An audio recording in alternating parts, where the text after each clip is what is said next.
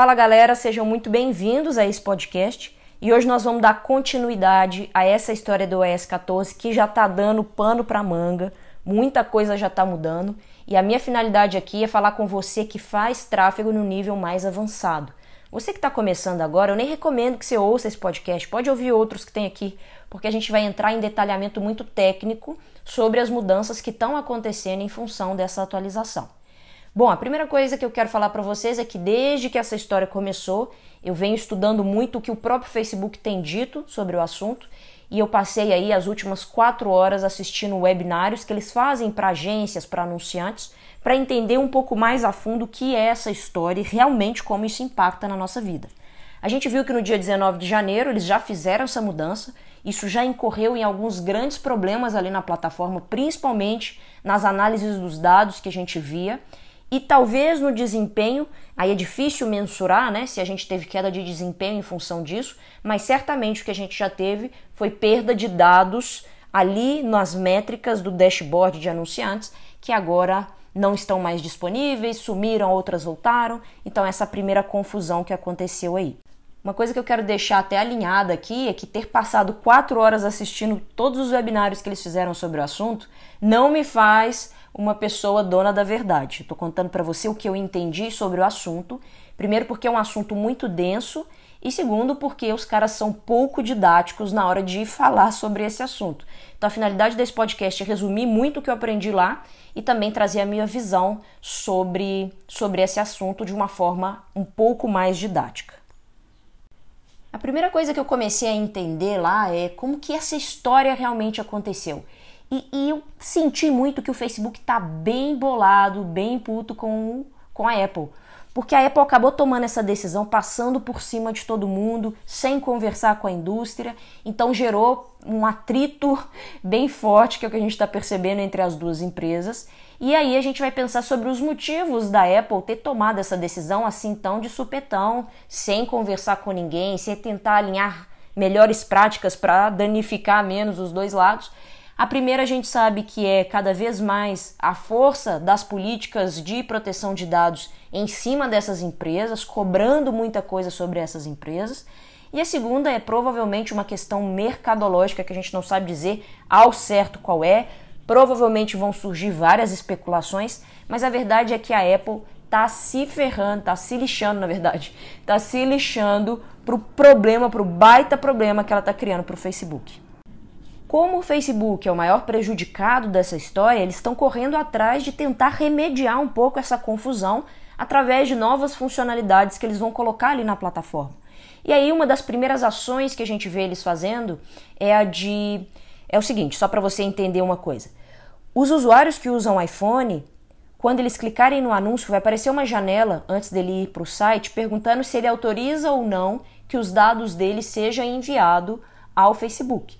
Então, essa pessoa pode ou não autorizar isso. O problema da história toda está nas pessoas que não autorizarem.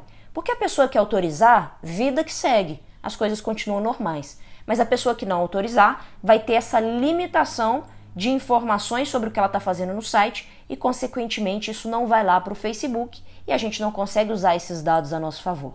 Então, como isso é uma determinante, uma determinante da Apple, a, o, uma das primeiras ações do Facebook é fazer um pré-prompt, que eles falam, que é uma janelinha onde vai estar tá escrito lá por que, que a pessoa deveria autorizar e quais são os benefícios dela autorizar que os dados dela sejam enviados antes de aparecer a janelinha de autorização da Apple. Ou seja, é uma primeira tentativa do Facebook de tentar minimizar a quantidade de pessoas que vão dar opt-out, ou seja, a quantidade de pessoas que não vão autorizar que os seus dados sejam enviados lá para o Facebook. A segunda forma de tentar remediar isso é o Facebook fazendo uma dando uma enxugada na quantidade de eventos que um site vai ter. Porque é o seguinte, como não dá para enviar todas as informações livremente igual antes, antes a gente tinha uma visão quase 360 sobre as ações que o usuário tinha ali no Facebook. Então a gente poderia colocar, a gente podia, né? Então, colocar um evento em cada local que a pessoa foi no site, se ela foi no checkout, se ela foi na compra, se ela foi na página de vendas, e cada um desses eventos enviava um dado para o Facebook para a gente tomar as nossas decisões. As pessoas que não autorizarem, como elas vão ter esses dados restritos, o Facebook acabou tentando achar um paliativo ali, que é diminuir a quantidade de eventos para no máximo oito eventos por domínio. Então aqui já entra a primeira alteração prática do nosso dia a dia. Cada domínio pode ter apenas oito eventos de conversão instalados. E esses oito eventos, que aí é a coisa que eu entendi agora, que ficou bem claro, é que não vão ser oito eventos arbitrários. Você vai poder eleger quais são os oito eventos mais importantes no seu site e, inclusive, hierarquizá-los. Dizer o evento de compra é mais importante que o de checkout, que é mais importante que o de lead. Então, essa hierarquia e essa seleção dos oito eventos é algo que você vai fazer lá no gerenciador de eventos, que eles já estão até fazendo essa mudança, mudança no dashboard, para que a gente vá lá e configure essas alterações. Por quê? Porque agora, com oito, apenas oito eventos, o Facebook vai tentar extrair ao máximo a informação daquele usuário que foi para o site, mas ele sabe que se ele não conseguir, na hora de pegar as informações, ele vai atrás primeiro daquela que é mais relevante para você, sabe? A ideia é essa. Por isso você vai hierarquizar. Por isso você vai colocar só oito. Então ele vai tentar ir primeiro no evento, mais importante, vamos pôr que é compra. Se ele conseguir esse dado, ótimo, ele te envia. Se ele não conseguir, ele tenta o de checkout. Então ele vai tentar ajudar o nosso lado, e o lado dele, obviamente, a pegar um pouco mais de informações sobre esse sujeito que deu o opt-out. Além disso, é importante falar que as informações desse usuário que eventualmente forem lá para o Facebook, elas vão ir atrasadas porque vai depender da Apple enviar as informações. Então, o que, que eu estou dizendo na prática? O sujeito que deu o opt-out, ele vai ter alguns eventos de conversões marcados dentro do 8 que você hierarquizou, mas essas informações vão para o seu dashboard com um tempo de atraso bem significativo de 24 a 48 horas, segundo o próprio Facebook. Então, isso já nos traz aí dados mais atrasados e dados mais restritos também. Por exemplo, antes a gente conseguia ver informações sobre detalhamentos de idade, de sexo, de localização, de hora, vários dados sobre aquela conversão que a gente ia lá, né, a gente ainda vai lá em detalhamento e a gente consegue ver tudo isso.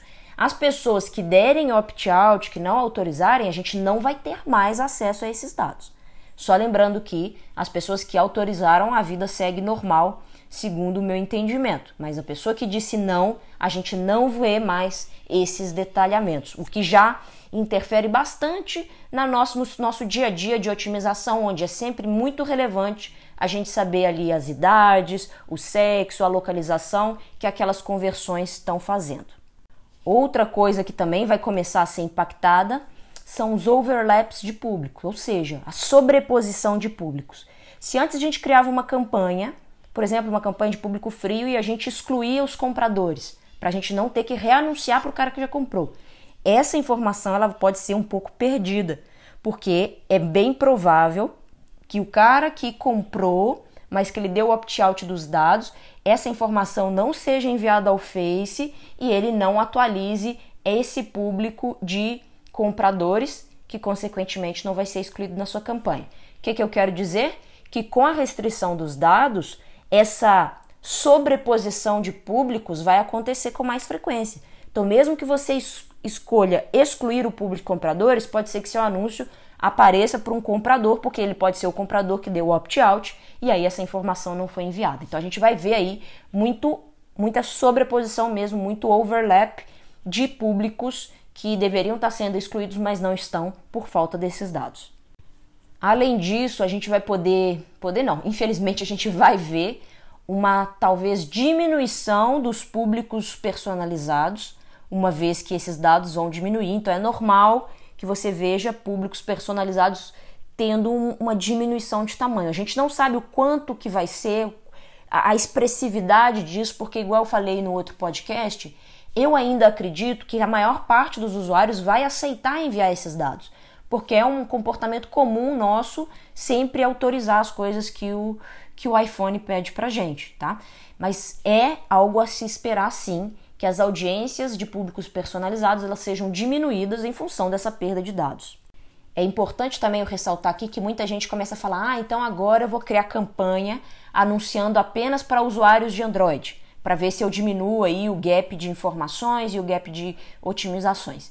E aí o Facebook já fala que não adianta você ir para essa alternativa porque a mudança na plataforma vai acontecer como um todo, tanto para o usuário de Android quanto para o usuário de iPhone. Ou seja, o Facebook ele é um só. Então, se a Apple ferrou ali com a entrada daqueles dados, isso vai afetar também a forma como o Facebook recebe os dados do Android, porque ele vai ter que mudar a forma como a máquina funciona. Então a verdade é que não adianta ficar tentando achar esse caminho, essa alternativa de anunciar só para quem tem Android, porque a plataforma vai estar tá recebendo os dados de uma forma diferente como um todo. Uma ação muito importante que você tem que fazer no seu site é verificar o domínio. Então, o Facebook pediu, não é obrigatório, mas é importante que você verifique o domínio. E para isso, você vai lá em gerenciador de negócios, segurança da conta, verify domain e que é verificar domínio e vai lá e faz a verificação. Ou seja, é mais uma forma de deixar esses dados entre site e Facebook mais limpos possíveis. Então é uma recomendação forte do Facebook que você faça essa verificação. Não significa que o fato de você ter verificado vai impactar mil vezes melhor ou mil vezes pior. É só uma boa prática altamente aconselhada pelo Facebook que você faça essa verificação.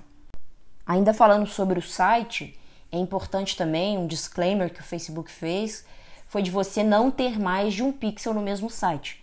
Porque como a ideia é fazer essa verificação para que os dados sejam enviados de uma forma melhor, se você põe mais de um pixel, um deles não vai estar verificado, porque só dá para verificar um pixel por domínio.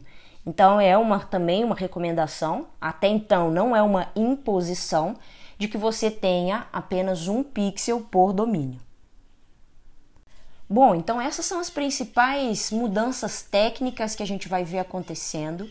A verdade é que isso sim vai impactar os nossos resultados, não só com mensuração de dados, mas também com a qualificação das audiências que a gente vai ter para trabalhar, porque a mágica toda do Facebook, a mágica toda das redes sociais está em ter campanhas, ter anúncios cada vez mais segmentados para certos tipos de pessoas. Então a personalização é o que faz a mágica da internet acontecer. E toda vez que a gente perde esses dados, a gente perde a personalização e consequentemente experimenta uma queda de performance. Então, essa queda pode acontecer, mas não dá ainda para mensurar se vai ser muito prejudicial, se vai ser pouco, para quais mercados isso vai impactar mais. O que eu, o que eu consigo enxergar até agora é uma força muito grande do Facebook em tentar remediar isso, e inclusive através dessas informações, igual eu dei aqui para você, mas também provavelmente liberando novos recursos que talvez estavam engavetados ou que estavam para ser lançados no futuro, como forma de trazer novas opções para nós anunciantes tentarmos customizar ainda mais os dados, os dados e as campanhas. Por exemplo, o Facebook informou né, que o WhatsApp, a partir de agora, vai enviar as informações de acessos do WhatsApp, de agenda de contatos, de, de tempo que a pessoa está online, lá para o Facebook. Então, puxa, aconteceu assim, uma, duas semanas depois que, que a Apple comunicou isso. Então, provavelmente é uma forma do Facebook tentar equilibrar essa balança. Então, já que a Apple foi totalmente Uh, puxa, não quero fazer nenhum juízo de valor porque a gente nunca sabe os interesses envolvidos, né? Mas já que a Apple tomou a decisão sem consultar o Facebook, o Facebook foi lá e tomou a decisão também de que os dados do, do, do WhatsApp vão entrar para dentro da plataforma. Então, por mais que tudo isso seja muito ruim, ao mesmo tempo eu ainda percebo com a potência que é o Facebook, as formas que ele vai criar para remediar isso e já adianto que as pessoas que estão por dentro, a galera que está aqui no, no, campo de batalha, que está aqui me ouvindo, você que está aqui me ouvindo nesse podcast, quanto mais informações você tiver de pessoas que estão realmente experimentando isso, então hoje aqui eu faço tráfego não só aqui no Brasil, mas em nove países do mundo. Então eu estou te dando um cenário não só do que está acontecendo aqui, mas em vários outros lugares. Isso é muito importante para a gente saber é, mensurar o quanto nós vamos ficar preocupado o quanto que a gente vai aumentar, o quanto que a gente vai diminuir nossos investimentos. No final das contas, para mim, a leitura é sempre de que quem tem informação e quem tem é, método, quem tem é, experimentação, né? E a experimentação é do campo de batalha mesmo, quem está vivendo aquilo ali consegue se preparar muito melhor para as mudanças, sejam elas boas ou não, porque é sempre muito normal que qualquer negócio passe por essas oscilações. Não enxergo como o fim do mundo, não enxergo como uma necessidade de diminuir investimentos em tráfego de forma alguma, mas sim como uma necessidade crescente de se desenvolver mais nessa área, de dar mais atenção, de aprender mais a fundo como que tráfego funciona, porque cada vez mais essa é uma das ferramentas mais disputadas no mundo, que é essa questão dos dados e a questão sobre como impactar e se comunicar com pessoas na internet. Espero que você tenha gostado desse podcast e até o próximo.